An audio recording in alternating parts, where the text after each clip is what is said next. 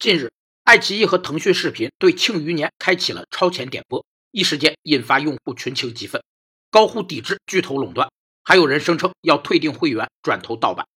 信息的生产需要一定的投入，如果得不到一定的回报，就可能导致信息生产不能维持下去。所以，信息生产方通常需要对信息消费者收取一定的费用，但信息可同时为不同人所共享，且共享的人越多，信息的价值就越大。所以，如果免费无偿给需要它的所有人，就可在尽可能多的人中被使用，从而实现其最大价值。美国学者罗伯特·考特和托马斯·尤伦把这一矛盾描述为：没有合法的垄断，就不会有足够的信息生产出来；但有了合法的垄断，又不会有太多的信息被使用。这就是信息悖论。有评论指出，内容付费是不可动摇的基本路线，但与用户的沟通、博弈、和解是个长期项目。庆余年的教训或许能让视频网站在探索过程中少走一点弯路。